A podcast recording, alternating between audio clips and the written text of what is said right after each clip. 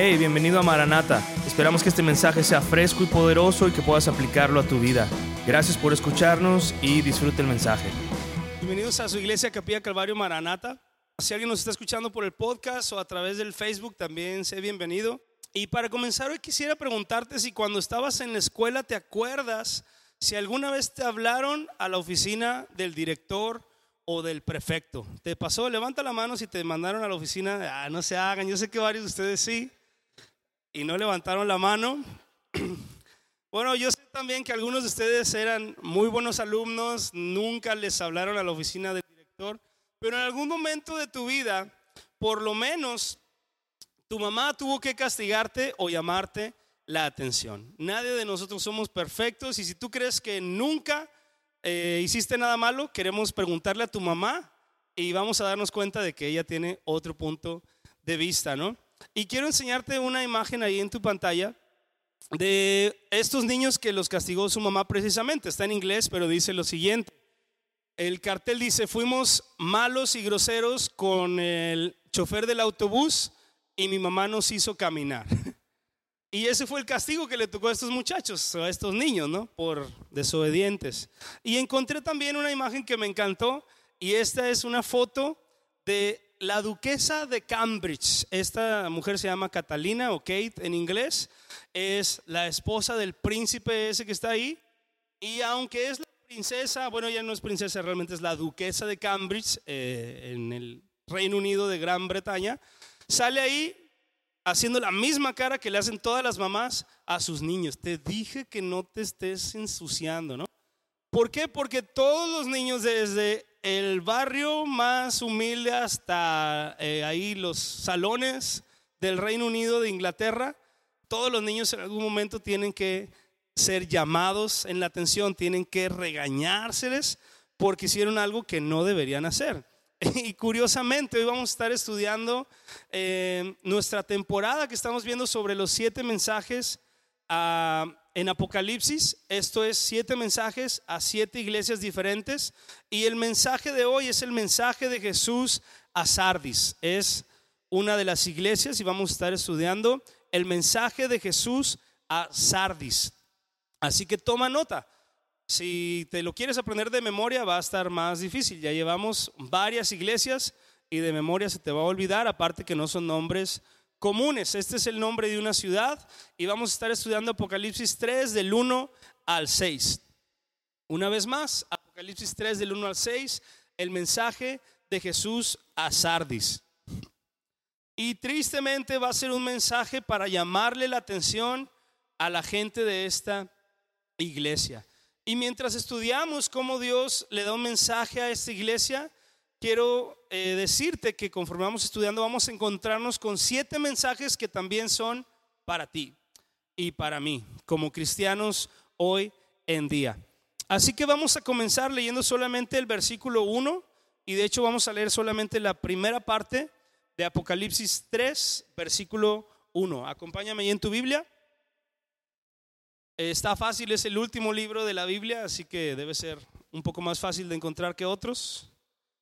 Apocalipsis 3, 1. Escribe al ángel de la iglesia en Sardis, el que tiene los siete espíritus de Dios y las siete estrellas, dice esto. Vamos a leerlo todo. Yo conozco tus obras, que tienes nombre de que vives y estás muerto. Acompáñame a orar antes de seguir. Señor, queremos rogar que tu Espíritu Santo nos revele tu palabra, Señor. No queremos solamente leerla como una cuestión científica o cultural. En verdad deseamos escuchar lo que tu Espíritu Santo tiene que decirnos esta noche, Señor. El mensaje que es o era para la iglesia de Sardis, pero que también aplica para nosotros como tus hijos esta noche, Señor. Así que abre nuestros corazones y ayúdanos a ser una buena tierra donde caiga tu palabra. En el nombre de Jesús. Amén.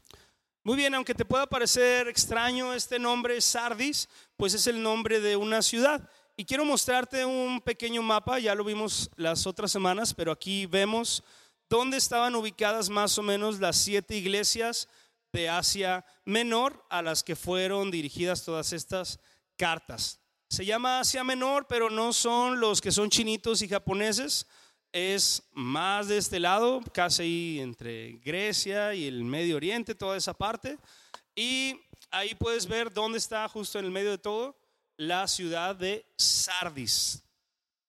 Y lo primero que comienza diciendo este versículo se pone ya bien interesante. A veces hay personas que creen que Apocalipsis es un libro difícil, ¿no?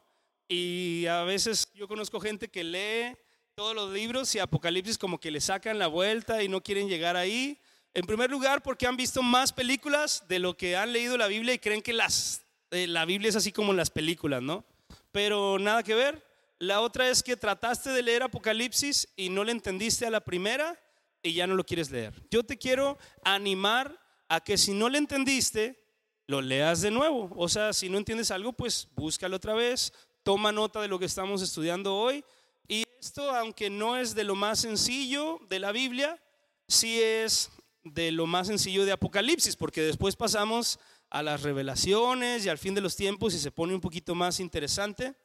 Pero lo de hoy empieza bien interesante también. Dice, el que tiene los siete espíritus de Dios y las siete estrellas, dice esto. Y hay gente que se confunde aquí o, o le parece extraño decir que los siete espíritus de Dios. ¿Qué significa eso? Bueno, básicamente lo que nos está diciendo la Biblia aquí, antes que cualquier otra cosa, es que el que está hablando es Jesucristo. En eso no tiene pierde ni hay nada que interpretar. Jesucristo está hablando. Pero ¿qué significan esos siete espíritus y siete estrellas? Bueno, hay diferentes interpretaciones. Quiero recordarte que Apocalipsis es un libro lleno de símbolos no son todas las cosas literales, ¿ok? Como cuando tú le dices, eh, no sé, a una niña que tiene cachetes de tomatito, pues no estás diciendo que tenga dos tomates en su cara, sino que tiene los cachetes rojos. ¿Me explico? Eso es un símbolo. Y lo mismo va a suceder durante todo Apocalipsis. Entonces hay diferentes interpretaciones y esto es lo que yo leí en la Biblia y quiero explicarte pero tampoco es una doctrina o un dogma que yo diga, así es y así tiene que ser. Tal vez si tú lo lees encuentres otra cosa. Pero ¿qué significan esos siete espíritus y siete estrellas? Para explicarlo, vamos a ver en la pantalla Apocalipsis 4, 5. Y dice, y del trono salían relámpagos y truenos y voces, y delante del trono ardían siete lámparas de fuego, las cuales son los siete espíritus de Dios. Vamos a leer otro versículo para seguir explicando esto. Yo sé que igual medio te pierdes, pero al final vas a ver. Apocalipsis 1.20 dice lo siguiente. El misterio de las siete estrellas que has visto en mi diestra y de los siete candeleros de oro es este. Las siete estrellas son los ángeles de las siete iglesias y los siete candeleros que has visto son las siete iglesias. Entonces, básicamente lo que está diciendo ahí es, y está ahí también, que los siete espíritus de Dios son siete lámparas de fuego o candeleros y son las siete iglesias. Si te perdiste, dales una ley en tu casa o escucha nuestro podcast. Y también dice que las siete estrellas son los siete ángeles de las siete iglesias que ya hemos visto las semanas anteriores, que son los, los pastores de esas iglesias. Acuérdate que la palabra Angelus significa mensajero. Hay muchas palabras en nuestra Biblia que todavía están en griego porque no fueron traducidas literalmente, como la palabra ángeles. Ángeles significa mensajeros. Entonces, cuando la Biblia en Apocalipsis habla de los siete mensajeros, está hablando de siete pastores de estas siete iglesias. Ahora, en resumen, si tú no entendiste nada de lo que acabo de decir, lo siguiente es lo que tienes que saber. Lo que sí sabemos es que estos eh, espíritus y ángeles están en las manos de Dios.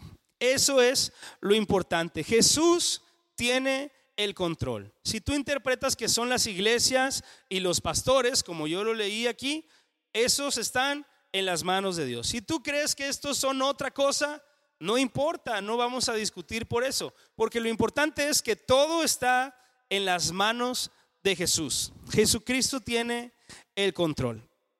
Y esto nos va a llevar al primer mensaje para nosotros. Así que anótalo. Mensaje número uno para Sardis. Y yo dejé ahí una línea en blanco como para que pongas tu nombre. Mensaje número uno para Sergio. Mensaje número uno para Sandra. Mensaje número uno para Manuel. Es Jesús tiene el control. Estos siete espíritus y siete estrellas están en la mano de Jesús. Y todas las cosas en este mundo están en sus manos. Si tú reconoces como persona que tu vida está en las manos de Jesús y que Él tiene el control, muchas cosas van a cambiar en tu vida, en tu perspectiva de las cosas. Así que ese es el primer mensaje para ti esta noche. La segunda parte de ese versículo número uno dice, yo conozco tus obras, que tienes nombre de que vives y estás muerto. Algunas veces me han preguntado la gente, pastor, ¿qué opina usted de los zombies? Y yo, ¿qué opino de los zombies? Pues las películas de zombies están chidas, me gustan. Hay unas más aburridas que otras. Pero, en teoría, la Biblia habla de zombies antes de que cualquier película se le haya ocurrido. ¿A qué me refiero? A que ahí dice que parece que estás vivo y estás muerto. Y no se refiere a gente que está muerta así como realmente no, y están caminando queriendo comerse tu cerebro, ¿no? Parece que estás vivo, pero estás muerto. ¿A qué se refiere eso? A personas que aparentamos que somos cristianos, pero por dentro no lo somos. Parece que estamos vivos, pero si te acercas un poquito más, te das cuenta que no. Es como un maniquí. A veces llegas a una tienda, una vez vi una foto de una señora que decía, Pobre señora, llevas 10 minutos parada atrás de esa fila y no se ha dado cuenta que son maniquís y no gente, ¿no? Y a veces así somos. Vemos a lo lejos y vemos una persona ahí por mi casa. Hay un chavo que arregla estéreos y le gusta poner un maniquí allá afuera, a veces como con una pistola, ¿no? Y ahí está sentado. Y tú te vas acercando a la calle, a la esquina de mi casa, y parece que hay alguien ahí con un arma. Y dices, ¿qué onda? ¿Qué pasó? Y ya pasas y es un maniquí. Y, y está el chavo, ¿no? ¿Qué pasó? ¿Qué huele? así somos a veces como cristianos. Nos ven a lo lejos y dicen, mira, sí es buen cristiano. Pero se acerca un poquito la gente y dice, ay, la verdad es que no. ¿Cómo podemos saber si alguien está vivo o muerto según la Biblia? Por tus obras. Dice ese mismo versículo, yo conozco tus obras. Fíjate lo que dice Santiago 2.17 ahí en la pantalla. Así también la fe si no tiene obras, es muerta en sí misma. Quiere decir que si yo digo que soy cristiano, pero no me comporto como cristiano, mi fe está muerta. Pero tampoco quiere decir que portarte como cristiano te salve. ¿Me explico? Quiero dejar bien claro eso. Todo el que es cristiano, que ha nacido de nuevo, lo es porque creyó en Jesucristo. Tus obras no te hacen salvo, pero sí, después de que eres salvo, tus obras lo reflejan. Otra vez, tus obras no determinan tu salvación. Tú eres salvo solamente por creer en el nombre de Jesucristo. Pero si tú has creído, pues lo que sigue después de eso es que se va a notar vas a tener obras que miden o que señalan cómo andas. Entonces tú eres cristiano de base solo por creer en Jesucristo. Pero no es lo mismo, no son las mismas obras que yo esté aquí sentado cada mes o cada que me acuerde que debo ir a la iglesia. Y no es lo mismo a un misionero que se fue a China, dejó a su familia, está en riesgo de que lo asesinen por predicar el Evangelio. Las obras son muy diferentes. Las obras de ese misionero están reflejando una mayor madurez espiritual. Los dos somos igual de cristianos porque los dos creímos en Jesús, pero no podemos esperar recibir la misma recompensa de Dios si yo estoy aquí muy cómodo en el aire acondicionado y seguro de que nada me va a pasar y vengo cada mes al misionero que está ya arriesgando su vida. ¿Me explico? A eso se refiere aquí con las obras. Por eso el mensaje número dos para Ramona o para Sardis es, tus obras no determinan tu salvación, pero sí tu salud espiritual. Una vez más, mensaje número dos para Sergio, tus obras no determinan tu salvación, pero sí tu salud espiritual. Si tú te has arrepentido de tus pecados y puesto tu fe en Jesucristo, entonces eres cristiano. No tiene pierde. Pero eso es solo el principio. De ahí en adelante Dios desea que tú sigas creciendo. Por eso escribió este mensaje para nosotros esta noche. Vamos a seguir leyendo el versículo número 2.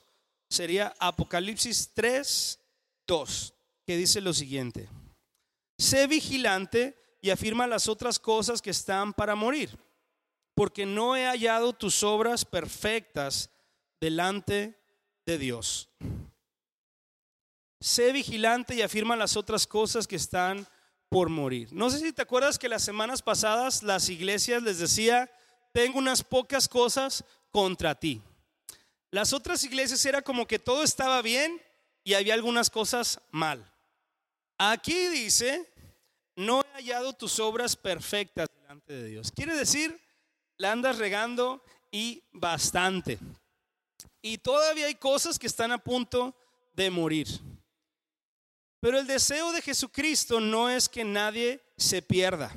Y este mensaje es una advertencia tanto para esta iglesia como para nosotros, no para destruir, sino para enderezar, para sanar y para corregir. Por eso dice, afirma las otras cosas que están por morir.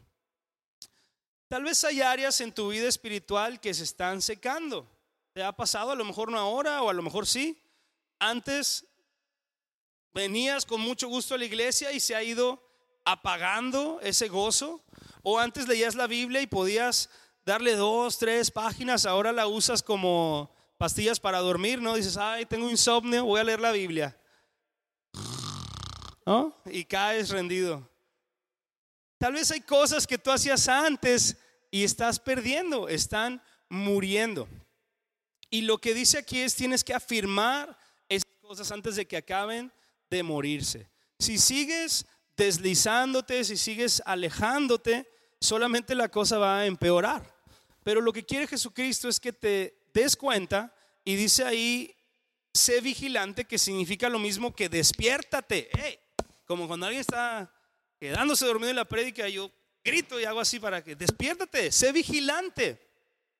Jesús está haciendo esto con esta iglesia. Tienes que afirmar las cosas que estás perdiendo antes de que sea demasiado tarde. Y yo lo he visto y lo he experimentado. Si tú te alejas de la iglesia, te alejas de las disciplinas espirituales de orar, de tener tu devocional, mientras más te alejes, mientras más dejes que se muera, más difícil te va a hacer regresar a eso. Es como cuando estás yendo al gimnasio y dejas de ir un tiempo, me han platicado, yo nunca he ido, se nota. Mientras más tiempo pasa que no regresas, tu salud sigue decayendo. Y lo mismo con tu salud espiritual. Por eso el mensaje número tres para Camilo y para Sardis es fortalece en tu vida lo que esté o lo que está por morir. Mensaje número tres para Sardis, fortalece en tu vida lo que está por morir. Y la verdad es que no es fácil.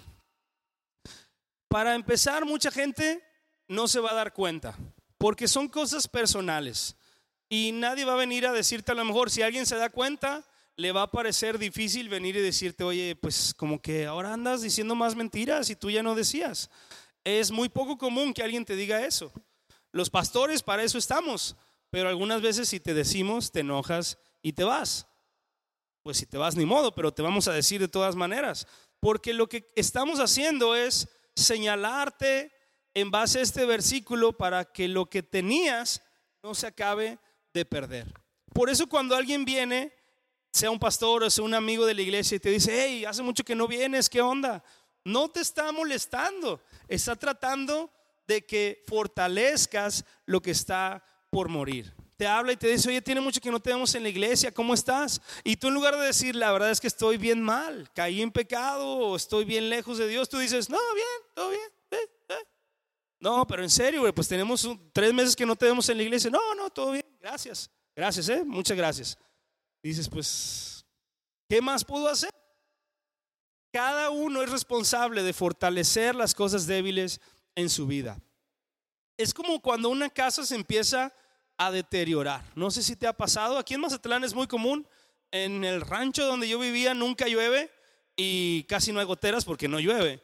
Pero aquí cada que llueve veo que tenemos goteras en todos lados. Y las goteras empiezan como una mancha. No cae agua, pero tú dices, ahí está húmedo, algo está mal. No tiene que estar cayendo agua para que tú sepas que algo está deficiente en esa casa. Lo mismo con tu vida espiritual. A veces notas que algo no está bien, pero como no está goteando, no le haces caso. Entonces, si tú ignoras esa mancha, la próxima lluvia que cae, eso ya se vuelve una gotita, ¿no? Que empieza ahí como a mojar tus cosas. En el peor de los casos, justo la gotera queda encima de la tele y te echa a perder todo. Pero si tienes la fortuna de que esa gotita o esa gotera caiga en un lugar que no afecta nada, dices, ah, pues ah, ya, se, ya se quitó la lluvia, ya luego, ¿no? Te olvidas de la gotera, la próxima vez que llueve ya no es una gotera, ya son varias, ¿no? Y cae una aquí, cae una acá, y ya empieza así a correr por el techo, si está de bajadita, y ya empieza a dañar físicamente lo que está ahí. Incluso deja de llover afuera y en tu casa dura tres días la lluvia todavía, porque sigue cayendo agua. Dices, ya está lloviendo otra vez, sales y está el sol. Y dices, no, es, es la gotera nada más, tiene agua ahí. Al final terminas dañando, se cae el techo, ¿no? Puedes ver el, cemento desprendiéndose, las varillas oxidadas, hinchadas. Y si lo dejas, y lo dejas, y lo dejas, acaba haciéndose un hoyo en tu casa. Por ahí alrededor de mi casa hay lugares abandonados que la pura lluvia y las puras goteras han destruido los techos. Pero todo comenzó con algo chiquito.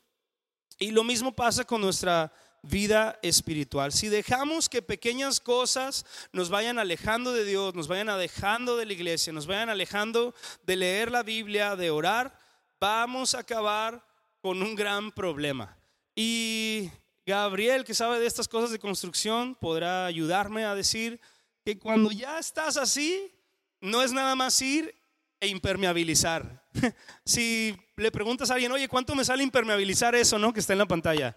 Te va a decir, oye, no, por favor, eso fue hace tres años. Cuando empezó la gotera, cuando viste la humedad, podíamos impermeabilizar. Ahora hay que hacer muchas otras cosas para reparar todo el daño que sucedió. Y así viene a veces la gente con nosotros como pastores. Oiga, pastor, pues es que fíjese que esto y lo otro, ¿no? Y tú dices, pues sí, pero eso ya tiene muchas consecuencias. Hubiéramos hablado hace tres años y hubiera sido más sencillo. La buena noticia es que Dios siempre puede restaurarnos, pero también depende de nosotros qué tan lejos vamos a llegar y qué tanto vamos a permitir que nuestras pocas cosas o las cosas que están muriendo terminen de morir en nuestra vida. Una vez más, esto es una advertencia amorosa de Dios. Si alguien va a tu casa y te dice, oye, te estás goteando, no te está diciendo para que, para burlarse de ti o enojar, hacerte enojar. Está queriendo ayudar. Entonces pon atención a lo que Dios esté diciendo esta noche o cuando sea necesario. El versículo 3 nos sigue diciendo este mensaje para esta iglesia y para nosotros. Apocalipsis 3, 3. Acuérdate pues de lo que has recibido y oído y guárdalo y pues si no velas, vendré sobre ti como ladrón y no sabrás a qué hora vendré sobre ti. Jesús mismo nos da la solución o el paso siguiente después de que vemos que estamos fallando en algo. Nos llama la atención, pero también nos dice qué es lo que tenemos que hacer. Dice, acuérdate pues de lo que has recibido y oído y guárdalo y arrepiéntete. ¿Qué significa esto? Nosotros como hijos de Dios hemos oído y hemos recibido muchas cosas de Dios. Tenemos su palabra, tenemos su Espíritu Santo, tenemos la iglesia, tenemos incluso a veces promesas que Dios nos ha hecho personalmente. Alguien oró por ti y dijo algo y a ti se te quedó grabado y dices, sí es cierto, Señor, yo quiero eso para mi vida. Alguien oró por ti y dijo que su familia, todos conozcan a Cristo. Tú dijiste, sí, yo creo eso y lo agarro como una promesa. Todo eso es lo que Dios te ha dado, son las cosas que has recibido. ¿Por qué todo el tiempo estamos diciéndote que tomes notas? ¿Porque te vamos a poner un examen al final del año? Sería una buena idea. Pero no. Queremos que tomes notas porque algún día vas a estar revisando esas notas y vas a leer algo que recibiste y oíste y que vas a tener que guardar para después. A lo mejor ahorita tú estás muy bien con Dios, qué padre, pero algún día cuando no lo estés podrías escuchar de nuevo este mensaje o leer de nuevo estas notas y decir, ay, no me acordaba, pero una vez el pastor Manuel dijo que cuando anduviéramos mal o lejos de Dios, esto había que hacer, recordar lo que hemos recibido y te sirve. Pero si quieres hacerlo de memoria, vas a batallar un montón. Entonces, tenemos que recordar todo lo que hemos aprendido aquí en la iglesia. No de memoria y no cada palabra, pero sí por lo menos tener unas notas, tener alguna idea de qué cosas te ha dicho el Señor. A lo mejor tienes algunas palabras clave, algunos versículos que has leído, pues consérvalos, guárdalos, no solamente ahí en tu cajón, en un lugar seguro, pero también significa recuérdalos, utilízalos y después dice, arrepiéntete. También dice Jeremías 6:16 lo siguiente, así dijo Jehová, paraos en los caminos y mirad y preguntad por las sendas antiguas, cuál sea el buen camino, y andad por él, y haréis descanso para vuestra alma. Mas dijeron, no andaremos. Es uno de los versículos más tristes de la Biblia. Dios les dice, vayan y pregunten cuál es el camino correcto, las sendas antiguas.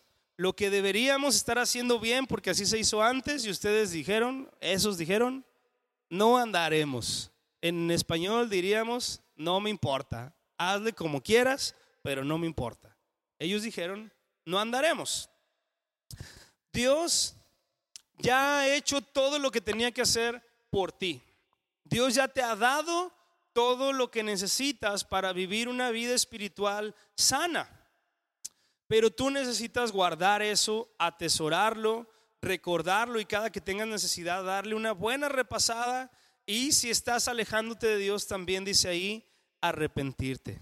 Esto nos lleva al mensaje número cuatro para Sardis y para cada uno de nosotros. Recuerda lo que has recibido de Dios y arrepiéntete. Mensaje número cuatro, recuerda lo que has recibido de Dios y arrepiéntete.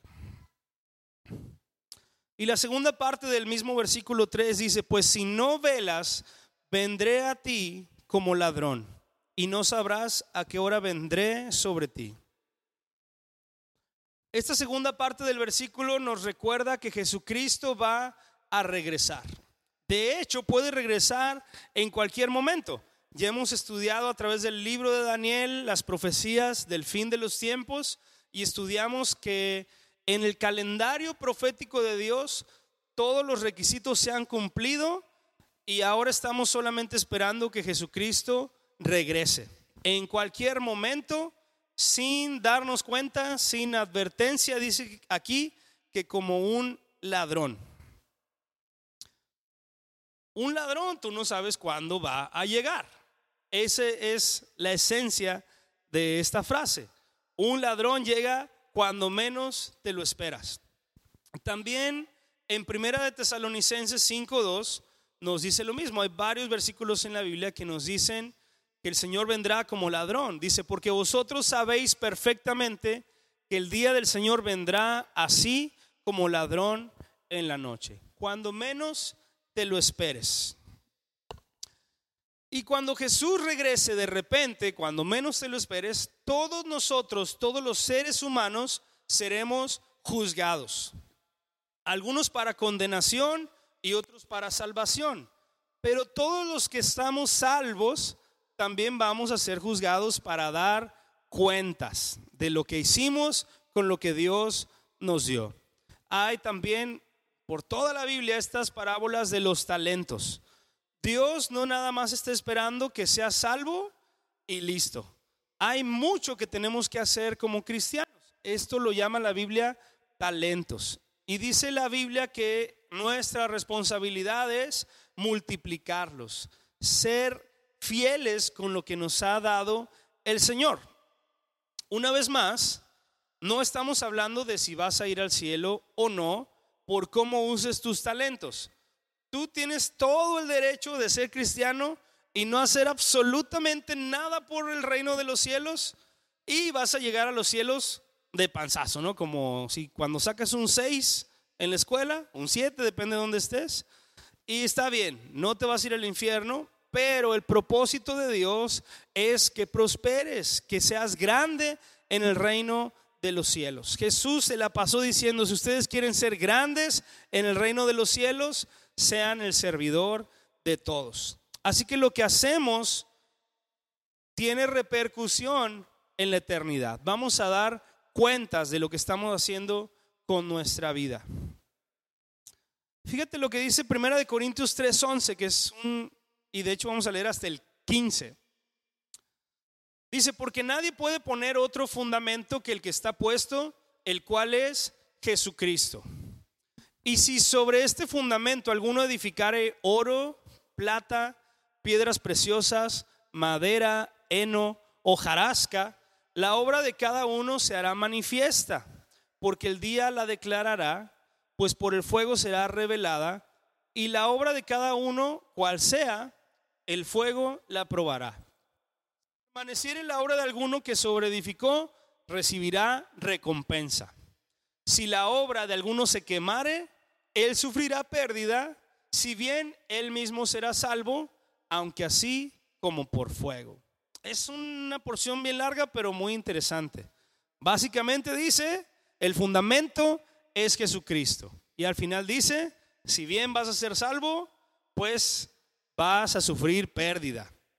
Entonces Jesucristo es quien nos da salvación, pero encima de eso nosotros podemos construir oro, que es lo más importante, y después va decayendo, oro, plata, piedras preciosas, hasta heno y hojarasca. Esas son nuestras obras. Y básicamente vamos a dar cuentas de lo que estemos construyendo. Esto nos lleva al mensaje número 5 para Sardis y para nosotros esta noche, que es vas a dar cuentas de lo que hiciste con lo que Dios te dio. Número 5, vas a dar cuentas de lo que hiciste con lo que Dios te dio. Esto es muy común con, y, y, es un ejemplo muy sencillo, con la gente que trabajamos por nuestra cuenta. A veces si tú eres carpintero, Llega alguien y te dice, oye Manuel, necesito esta mesa dentro de un mes y te deja el dinero para que compres el material y tú dices, ah, pues un mes, ¿no? Como cuando tienes que entregar un trabajo en la escuela y te dicen, es para cuando acabe el semestre. Y tú dices, ay, un semestre son seis meses, entonces hay chance. Y dejas el trabajo o dejas eh, la escuela o lo que sea y te esperas hasta el final y al final andas ahí una noche antes acabando la mesa que tenías que entregar o entregando el trabajo. No podemos transportar esa actitud a nuestra vida como cristianos. En primer lugar, porque ni siquiera sabes cuándo es la fecha de entrega. Jesús dice, nadie sabe, va a venir de repente. Así que tú no puedes decir como que, bueno, si en un mes viene Cristo, pues una semana antes me pongo a orar todo el día, todas horas, y ya la hice. No, nosotros tenemos que vivir constantemente como si hoy fuéramos a dar cuentas delante de Dios. Así que no te desenfoques, no podemos seguir viviendo nuestra vida cristiana a la ligera. Más que nunca debemos amar a los demás, debemos compartir el Evangelio, debemos servir a otros, debemos perdonar todas las buenas obras que Dios nos enseña en su palabra. Pero insisto, no es un mensaje de regañar a nadie, es una llamada de atención que te puede salvar de muchas pérdidas, ¿no? Vamos a continuar con el versículo 4 de Apocalipsis 3 para tomar ánimo. Dice, pero tienes unas pocas personas en Sardis que no han manchado sus vestiduras y andarán conmigo en vestiduras blancas porque son dignas. Esto es para que esta noche tomes un poco de aire y digas, no todo está mal, ¿ok? No todo lo que estás haciendo en tu vida como cristiano está mal. Hay áreas que necesitan atención, pero aquí nos dice este versículo que en esa iglesia en Sardis había personas que no habían manchado sus vestiduras. Básicamente estaban siendo congruentes con lo que decían que creían, estaban viviendo en santidad. Y también en cada una de nuestras vidas, aquí de cada uno de nosotros, hay cosas buenas. El simple hecho de que estés esta noche aquí en lugar de estar en cualquier otro lugar, yo sé que podrías estar, eh, igual ni te digo qué podrías estar haciendo porque te vas a sentir mal, como, ay, sí es cierto. ¿Ah? Me ha pasado que de repente dicen, ah, qué bueno que viniste y no te quedaste a ver el juego de México. Y luego, oh, juega México. No sabía, no hubiera venido. Entonces, no te voy a decir todas las cosas que podrías estar haciendo en lugar de estar en la iglesia, pero el que estés aquí ya es algo bueno. Estás escuchando la palabra de Dios estás aprendiendo de la Biblia, estás teniendo compañerismo con tus hermanos, con tus amigos en Cristo, y eso es algo bueno. Y seguramente hay muchas cosas buenas en tu vida que Dios ha hecho, que tú has obedecido, que tú has respondido. Tal vez has sido constante en estar viniendo a la iglesia cada semana. Hay algunos de ustedes que están aquí cada día y si tuviéramos una reunión el lunes y el martes, aquí estarían y eso es algo bueno, es algo que tú estás haciendo bien. Hay algunos de ustedes que están leyendo su Biblia más que antes, que estás tratando de orar. Hay muchas cosas buenas que estás haciendo en tu vida y eso también tienes que saberlo. Conserva lo que hay bueno. Hoy mismo, todo lo que hay en tu vida y que puedas recordar y que digas, bueno, no depende de mí, es por la gracia de Dios, pero sé que aquí voy bien, que en esto voy bien, que estoy aprendiendo, que estoy creciendo. Esto nos lleva al mensaje número 6, que dice, cuiden tu vida lo que va bien. Mensaje número 6 para Sardis, cuiden tu vida lo que va bien. Hablamos hace rato de arreglar lo que se está muriendo, pero también cuida lo que va bien. Filipenses 4:8 nos da una buena guía de qué cosas son buenas y que debemos cuidar. Dice, por lo demás, hermanos, todo lo que es verdadero, todo lo honesto, todo lo justo, todo lo puro, todo lo amable, todo lo que es de buen nombre, si hay virtud alguna, si algo digno de alabanza, en esto pensad. Este es un buen filtro para que sepas qué cosas buenas tienes que conservar en tu vida lo que estás haciendo es honesto, síguelo haciendo. Lo que estás haciendo es virtuoso, hay virtud en eso, síguelo haciendo. Y ahí están todas esas ah, características que nos ayudan a saber en qué debemos pensar y cómo debemos actuar. Así que junto con fortalecer lo malo, cuida lo bueno que hay en tu vida. Vamos ahora al versículo número 5 de Apocalipsis 3. Súper interesante. El que venciere será vestido de vestiduras blancas y no borraré su nombre del libro de la vida y confesaré su nombre delante de mi Padre y delante de sus ángeles. Y este es un versículo súper controversial porque hay personas que dicen que Dios está borrando gente del libro de la vida que si tú no vences, Dios va a borrar tu nombre. Pero piénsalo un poquito. Eso significaría que si yo me robé un dinero, por ejemplo, no porque me guste robar, solo un ejemplo. Pero si yo me robo un dinero, significaría que Dios hoy me borró del libro de la vida. Y entonces, ¿qué pasa? ¿Me quedo borrado? Pues si Cristo regresa en ese momento, me iría al infierno porque me agarró borrado del libro de la vida. ¿Me explico? Esto no es lo que creemos aquí, estoy tratando de explicar por qué está incorrecto.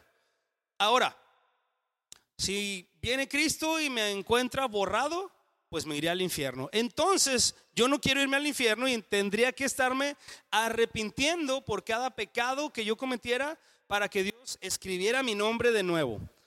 Y la verdad es que tú sabes que como cristianos pecamos todo el tiempo y a todas horas y no queremos pecar, pero caemos y la regamos. Eso significa que si yo la riego, Dios me borra. Si yo me arrepiento, Dios me anota otra vez. Siguiente me, volví a equivocar en otra cosa y me borraron de nuevo. Imagínate cómo sería el libro de Dios como de niño de primaria, todo borroneado, arrugado, manchado. Imagínate. El asunto después se convierte más complicado. ¿Cuánto tiempo podrías durar tú sin pecar? Entre un pecado y otro. Se pone súper extraño. Porque entonces tendríamos que estar como en la cuerda floja adivinando cuándo va a venir Jesús y si pequé o me arrepentí, pequé o me arrepentí. Y sería como un, un volado, ¿no? Saber si me salvo o no. La otra es, si Dios nos borrara cuando pecamos, ¿qué tan grande tiene que ser el pecado para que te borre? Si la mentira fue chiquita, ¿no me borran? ¿O tiene que ser que maté a alguien para que me borren? O sea, ¿cómo me dirías tú con qué pecado te borran y con cuál no. ¿Me estoy explicando? La Biblia no enseña esto. No se trata de que si yo me porto bien o me porto mal, me salve o me pierda. Porque si así fuera, mi salvación dependería de mis obras. Y la Biblia dice claramente en un montón de lugares que no es por obras. Por ejemplo, Tito 3:5 dice, nos salvó no por obras de justicia que nosotros hubiéramos hecho, sino por su misericordia, por el lavamiento de la regeneración y por la renovación en el Espíritu Santo. Entonces, este versículo en Apocalipsis que dice, el que venciere será vestido de vestiduras blancas y no borraré su nombre del libro de la vida, no es una amenaza. No está diciendo, si tú no vences, te voy a borrar. Al contrario, es una buena noticia, es una promesa dice, el que venciere va a estar ahí, no va a ser borrado. Fíjate lo que dice primera de Juan 5:5. ¿Quién es el que vence? ¿Puedes tú vencer al pecado? No.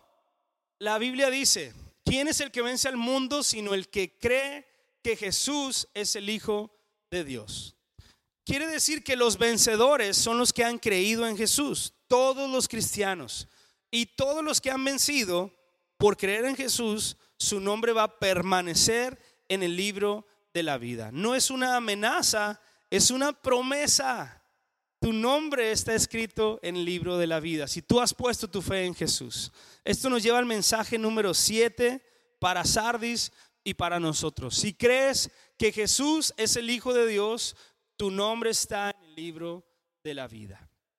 Número 7, si crees que Jesús es el Hijo de Dios, tu nombre está en el libro de la vida. Hay personas que usan versículos, por ejemplo, que dicen que debemos cuidar nuestra salvación con temor y temblor y tratan de explicar con eso que si hay que cuidarla es porque se pierde, pero eso no es lo que la Biblia enseña. Es como si alguien me regala a mí un celular, ¿no? Yo tengo un celular que no es muy moderno. Pero supongamos que alguien viene y me dice, Manuel, te quiero regalar este iPhone, no sé en cuál van, en el 10, en el 11, 12. ¿Cuál tú quieres, joven? Dime. ¿11? ¿11 ya? Bueno, el iPhone 11. Y alguien viene y me regala como regalo el iPhone 11. Si me lo regalaron, ¿verdad? Lo voy a empeñar, ¿no? Lo recibí por gracia. No lo merecía, no me lo gané, fue un regalo. Pero como yo aprecio ese regalo, lo voy a cuidar con temor y temblor. No quiere decir que si se me raya, va a venir el que me lo regaló y me va a decir, oye, ¿qué onda? Te lo regalé y ya lo rayaste, regrésamelo. ¿Va? No. Bueno, si fuera uno de ustedes, a lo mejor sí. Dios no. Cuando la Biblia dice que cuidemos nuestra salvación con temor y temblor es como ese celular. que te lo regaló no va a venir a quitártelo porque lo usaste mal, pero tú vas a tener toda la intención de cuidarlo y de protegerlo porque es valioso para ti, porque tú nunca lo podrías haber obtenido por tus propios méritos. Así es la salvación. Debemos cuidarla, sí, con temor y temblor, sí, eso dice la palabra, pero no porque Dios nos la vaya a quitar, sino porque es valiosa para nosotros, porque es algo que jamás podríamos haber obtenido por nuestra propia cuenta. Por eso debemos cuidar nuestra salvación.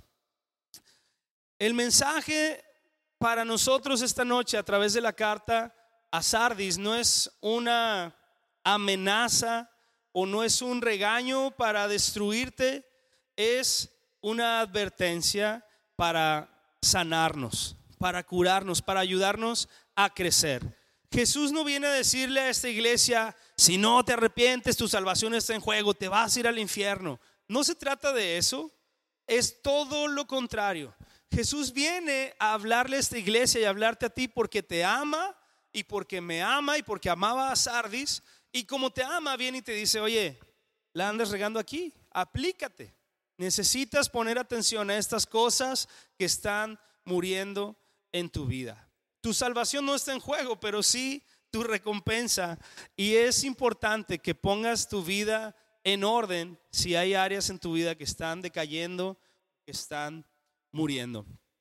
Ahora, una vez más, tal vez esta palabra no sea específicamente para ti y tú no sientas que haya áreas en tu vida que necesites cuidar. Tú podrías decir, yo estoy bien, gracias, pero esto pues no siento que sea para mí.